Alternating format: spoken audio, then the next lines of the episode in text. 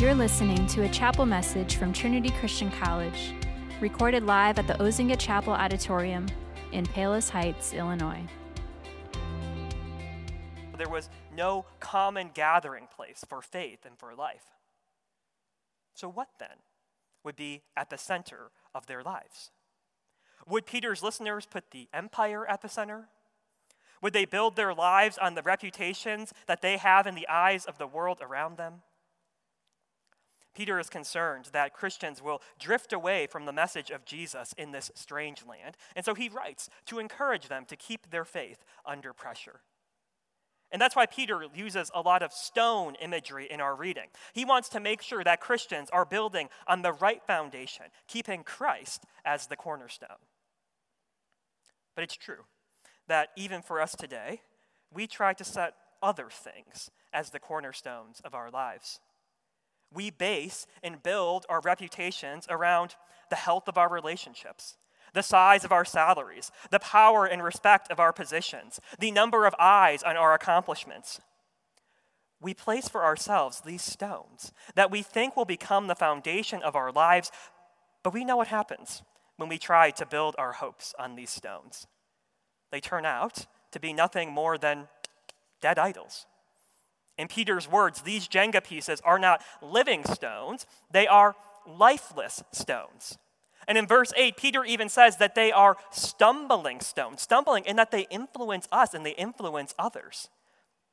One of the Reformed confessions that guides our mission here at Trinity defines an idol as anything in which we trust in place of or alongside of the only true God in place of or alongside of. What a warning, right? That any stone that we trust in place of or alongside of Christ, whether a pebble or a boulder, can be nothing more than a lifeless idol. Those who know me know that I love, love, love, love my car. My car. Um, it's a, just a really just a delightful vehicle for me.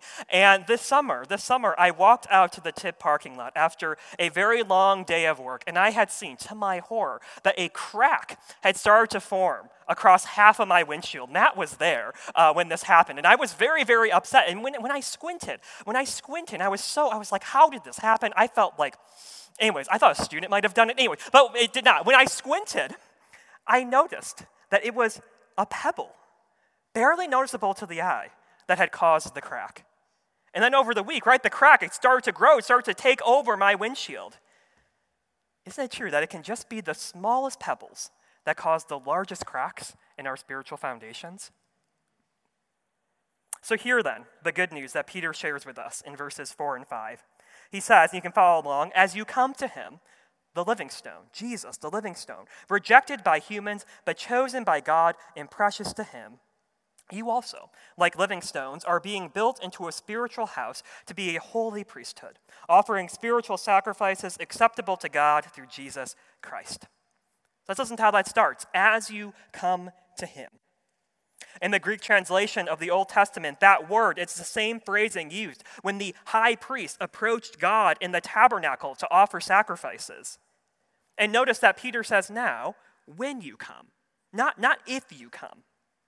Because of Jesus' sacrifice, his death on a cross, we can now come to God with full access.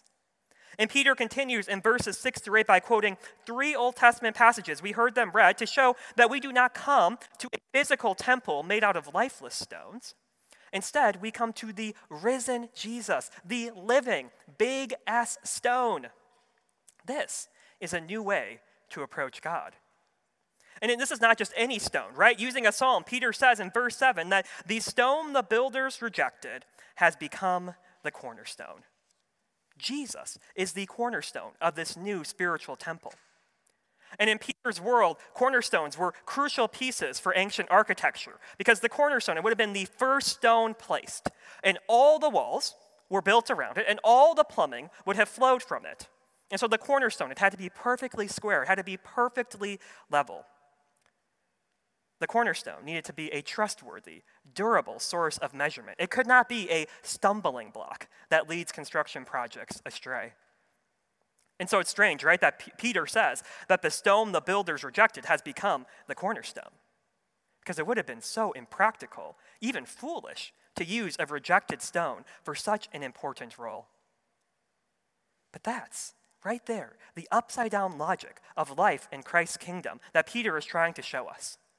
In a, in a culture that obsessed over honor and shame, Peter's listeners would have cared more about the reputation of the stones. They placed more value in what others were saying. But Peter writes that what matters is the value that God chooses to place. This father who says, This is my beloved son, assigns a new sense of worth and reputation to Jesus. It doesn't matter now that this cornerstone was, was rejected by humans. What matters is that he was chosen by God. And the forces of Rome, they might have said something different about Jesus, this Christ whose name brought persecution and suffering to his followers. But Peter invites his listeners to build their lives around this new spiritual temple that is laid on Christ, for there is no other way to come to God but through Jesus.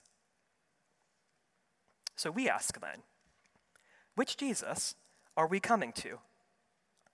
I find it strange that Peter wants us to come to something, or more specifically, someone, that public opinion has rejected.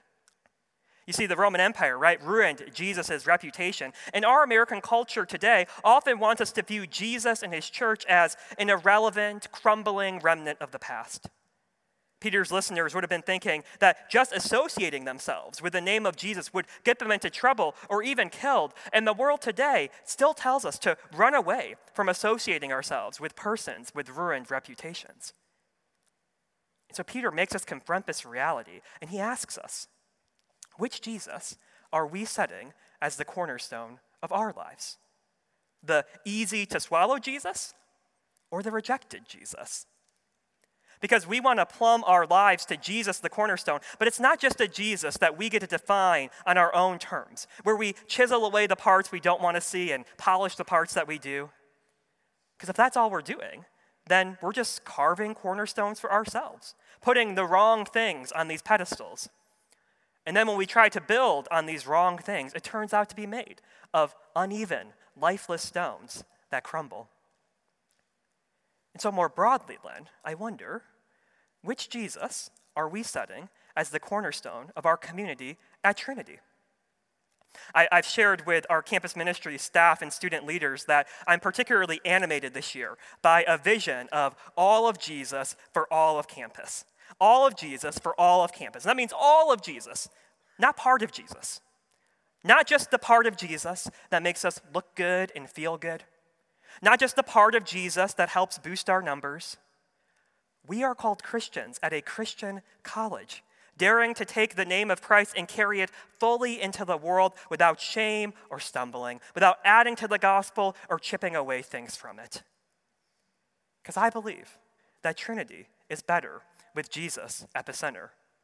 Your year is better with Jesus at the center. Your work is better with Jesus at the center. Your life is better with Jesus at the center. So, what if we tried that? Let's choose to place at the center of our year at Trinity not a fading hope that comes from lifeless stones, but a living hope that comes from the living stone. What might people say about us? Will we be known for keeping the wrong things at the center, the things we make for ourselves, the lifeless stumbling stones of dean's lists, tenure tracks, equity initiatives, conference championships? Or will we dare to proclaim the Christ who died, who rose to life, and who reigns in heaven? And when we care more about what people think about our media day photos or our awards and accomplishments, we've missed what it means to follow Jesus into even what the world sees as obscurity or foolishness. And while others might see Jesus as a stumbling block, a person who holds us back from looking like what we're supposed to, we know that following Jesus is far from foolish. We'll continue to unpack these ideas this semester in chapel. Um, our series, as you see, is entitled Stories Matter.